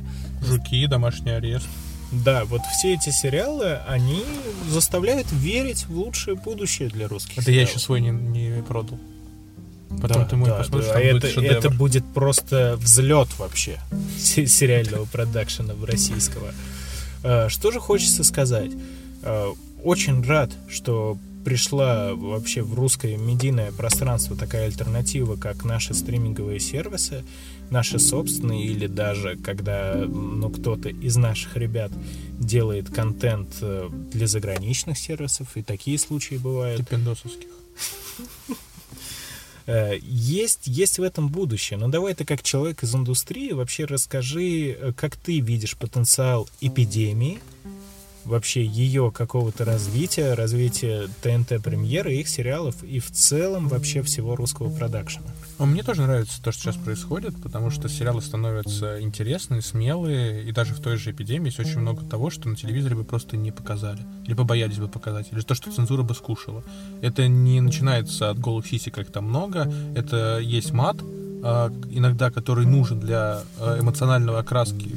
Причем мат абсолютно органично туда вписан, совершенно э, человеческим языком общаются персонажи, им веришь, а, то есть, ну реально происходит обычное человеческое общение, им эмоциональное, все очень грамотно. Платформа дает тебе творческую свободу даже в написании. Они, э, у тебя может быть формат, э, есть такой сериал, э, по-моему, называется Премьер-министр. Последний министр. Не-не-не-не, это американский сериал, э, тоже связан с, с политикой в школе американской. А у него серии может там час идти, первая серия, вторая идет 30 минут, третья идет 48 минут. Знаешь, что мне это напоминает? Наш подкаст. Ну, в этом и наша творческая свобода. Мы можем разговаривать бесконечное количество. Если нам есть что сказать, мы можем разговаривать. Если нам нечего сказать, мы не можем разговаривать. И от этого сериал уходит от, этих телевизионных рамок, когда у тебя должно быть там э, 20 серий по 40 минут. И вот тяни их как хочешь. Там уже герои все высосаны, все конфликты уже закончены. Ты все равно какие-то придумываешь. Убиваешь героя, воскрешаешь его. Бесконечное количество одних и тех же ходов. И благодаря этому даже мы сейчас в России можем смотреть, что у нас рождаются сериалы, где можно творчески спокойно высказывать, шутить, э, ну, более э, по-взрослому, черными шуточками, э, чего нельзя представить себе просто на телевидении. Э, Плюс я хотел сказать, э, мне кажется, российские сериалы будут еще лучше, если их не будут показывать в кино. Это прям бич, который, может быть, ну, нет, не отдельная тема, но раз уж мы говорим. Это в сторону Гоголя и подобных Да, укольчиков. да, да. Вот сейчас э, вышел сериал, он называется «Аванпост», э, про... фан- Это сериал, не фильм. Вот смотри, это русская фантастика. А, под- как всегда, сдел- Сделали- выпустили фильм, потом побили А, на сериал. Нет, выпусти- э, сняли сериал из пяти серий, там, по часу или шести-семи, подбили под полуторачасовой фильм. То есть вырезали 70% контента. Фильм получается пресный, скучный, ну, видно, что... Не раскрытый. Сырой, не раскрытый. И потом, когда люди уже в кино, ну, была репутация плохая, сериал просто не смотрят. А у сериала, который сейчас вышел на ТВ-3, у него довольно-таки неплохие отзывы. Я, кстати, хотел посмотреть «Аванпост». У него, Возможно, даже это сделаю. у него хорошие отзывы, у него, говорят, очень хорошая операторская работа. Даже вот, э, если я ничего не путаю, э, его показывали каким-то голливудским э, деятелем. Деятелем, да. И они сказали, что отличный графон, отличная музычка. У них музычку, по-моему, писал солист Линкен Парка, э, когда- пока не умер. Может, от этого он умер. Совпадение? Да, совпадение. Но в любом случае э, очень качественная картинка, очень качественный звук, отличная актерская игра, сюжет тоже нормальный. Вот. И, можно же, но почему-то лучше заработать бабок в кино на каком-то э, полуфабрикате, чем выпускать хорошее Или просто блюдо. забить вообще эфирную сетку хоть, хоть чем-нибудь. Ну, верим в будущее российских сериалов, благо оно вот сейчас выглядит довольно-таки перспективно и интересно. Да, как всегда происходит некое подражание, копирование Запада.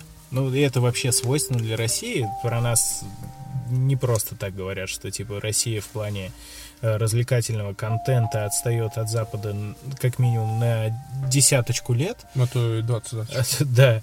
Поэтому вот как на Западе уже приличное время назад стала появляться тенденция того, что хронометраж э, больше стал смещаться в сторону качества, и если раньше там у сериалов было, не знаю, по несколько десятков серий на сезон, и все они были, ну, так- такие, типа, нормальные, людям нравилось.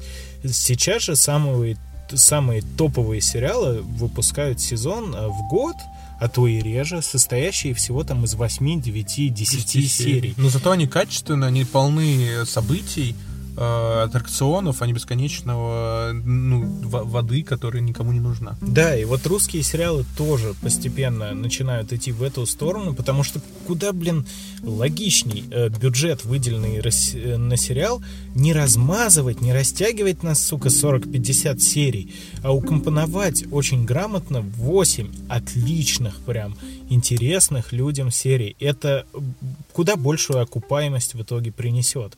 Ну и вот также «Эпидемия» состоит всего из 8 эпизодов, и э, не к чему придраться, ты не видишь нигде провисона. Здесь не э, скучно, там постоянно что-то случается, то да, тебе постоянно да. э, интересно смотреть. Во всех сериях есть аттракцион. А если бы это было 20 серий, то ты бы только смотрел три серии, как они по дороге едут. Ну и типа это действительно качественный продукт не только с точки зрения сценарной, но и вообще с того, как он выглядит, как он ощущается. Неспроста, типа на Netflix сериал смог добиться популярности, потому что он качеством не уступает зарубежной продукции. И это очень показательно. А американский зритель, он довольно избалованный да, хорошим Он, контентом. Ну, во-первых, довольно избалованный, а во-вторых, э, э, ам- американский рынок, вот многие шутят, знаешь, что ж, типа у американцев все всегда одинаково. Э, Там герой спасает весь мир, как всегда все интересное происходит в Америке. И это действительно так, потому что я много слушал зарубежных подкастов, где жалуются именно зарубежные э, контент-мейкеры, что когда ты пытаешься отойти от вот этой вот привычной американизированной идеологии в своем э, фильме, сериале, неважно где, она моментально хуже продается и воспринимается американским зрителем. Тут же пример, когда все происходит в России, а американцы хоть и любят посмотреть на Россию, э, им отлично заходит клюква, тут даже клюквы нет, и типа все равно зарубежному зрителю оно зашло. Вот тебе еще маленький инсайдик, что э, Netflix он очень хочет увидеть российские сериалы э, в своем сервисе, но у них есть особые условия, чтобы это было самобытно. Это должно быть именно... Им не нужно смотреть, э, как бы в России сняли сериал, который как бы все американские ходы повторяет. Им хочет увидеть самобытность, культуру, что-то вот русское. И в этом сериале это было, поэтому они его купили. А не подражание тому, что мог, ну, как условный мажор, вот сейчас выходит фильм, трейлер это чистый форсаж. Один в один. Вот один в один, только не лысый прилучный. Э, И зачем Netflix покупать форсаж с прилучным? Ну, нет, так, нет, да, такое не нужно. Нужно делать э, свое... Если вы живете в России, ну, пишите про Россию. Да, И тогда ты будешь честным самим собой. Это даже правило из киношколы, что ты пишешь, должен писать про то, что ты знаешь. Я недавно наткнулся на короткометражку, где э, молодой парень, он не понимал, почему ее не покупают. Там он пишет про двух афроамериканцев, которые играют в баскетбол, едят крылышки Кентукки, э, и э, живут они в Бостоне, и у них проблемы. Ему говорят, а почему ты не пишешь? Ну, а ты откуда? Он такой, я там, типа, из... э, Нижнего Карачарова. Ну, Нижнего Карачарова, да. А, а что ты пишешь про них? Ну, потому что у меня история про афроамериканцев, которые едят крылышки и одного стреляют. Но ты же этого не понимаешь, ты не видишь это, ну, ты не чувствуешь эту ментальность, ты не можешь написать так хорошо. Ну, это будет стереотипная писанина. Да, да. Это то же самое, вот когда снимают, типа, американцы про Россию что-то. Получается, как всегда. Я Борис Водкин, я буду стрелять в тебя из мой калаш, потому что ты обидит мой медведь. Медведь подарил мне Ельцин. Настоящий российский президент. Вот это вот, э, да, да, я с тобой согласен. Поэтому очень рад тому, что сейчас пытаются делать самостоятельный контент, э, контент с душой и вот с русским духом, который прям чувствуется в картинах. У нас на самом деле, кто бы как ни относился к нашей стране, есть что показать, есть о чем рассказать. Э, не все у нас в стране хорошо, но с точки зрения как раз-таки сериальной и ну, вообще кинематографии, это же даже хорошо, когда есть много неординарных, э, не односторонних, многослойных аспектов, это все можно перевести на большие и малые экраны и сделать это интересным. Поэтому сегодня мы благодарим создателей э, сериала «Эпидемия», он же «To the Lake», э, выражаем им благодарность, очень просим не обосраться со вторым сезоном, потому что все-таки я его буду смотреть, постарайтесь для меня. Ну, ребята, ну для локового подкаста, ну вы чё? Интересно, они назовут To the Lake 2 или To, to the Another Lake? А вот, кстати, это очень странно тоже, потому что вряд ли они к очередному озеру поедут во втором сезоне. Ну, мне кажется, они поедут в другой просто точке. Опять будет роуд Мне кажется, там начнется уже что-то более глобальное. Мне, мне так кажется. Не что те персонажи, чтобы показывать боевое искусство. У них нету, как вот, если в э, Walking Dead, и там персонажи прям готовы убивать тысячами людей, то здесь такие, ну, просто ну, живые не все, люди. Не все. Здесь они не справятся ни с какими да, полчищами они, они военных. За, за весь сезон сериала, чтобы вы понимали, они, ну, сколько там, по-моему, одного-двух человек убили, типа. И то в основном случайно. Не, подожди, по-моему, вообще одного. Ну, вот вторая серия, да, в самом начале. Никого не убили. ну, короче, кого-то, может быть, убили, но прям по минималке, даже, как правило, не намеренно, вынужденно, неприрожденные убийцы, это, это даже и неприрожденные выживальщики. Это обычные люди, которые пытаются выжить в этих суровых условиях. Ты представил э, актера, который э, играет туда 90-го в Death Stranding вместо Норона Свитлса на мотоцикле. Который под блатной шансон гоняет такой вместо Asylum for the feeling. Ну, братки собрались, это, это груза набрались. Это те младенец, а? Хуйна! Такой смех. Мадам Фраджайл, ваш ваджинай оригинал. Все надо завязывать. Э, да, спасибо создателям Туза Лейка. Э, надежды на второй сезон мы не оставляем. Пошел нахер перевал Дятлова. Да не пошел нахер, да не смотрел его. Даже. Решайте сами, дорогие зрители. Можете смотреть, можете не смотреть. Но нас-то надо слушать. Надо. надо. Подписывайтесь, ставьте комментарии. Ставьте комментарии, пишите комментарии, ставьте лайки, пишите Репостики свое мнение. там всякие, все, что захотите, а не захотите, я не буду злиться, а вот... Э, я буду. Боня, Боня будет э, злиться, а вам лучше не видеть Боню в ярости. Да. Э, послушать нас можно почти везде. В принципе, не вижу больше смысла добавляться ни в какие новые сервисы. Это у нас уже есть Яндекс Музыка, Castbox, Apple подкасты, они же iTunes. Э, Вконтакте. Вконтакте группка там есть э, абсолютно номинально. Есть группка и на Фейсбуке. Не вступайте, я даже сам оттуда удалился. Там ноль человек теперь. Вот это победа. Всем огромное спасибо за прослушивание. Увидимся с вами ровно через недельку. Кушайте лук, он полезный. Слушайте лук, он тоже полезный. И не плачьте. Не надо плакать.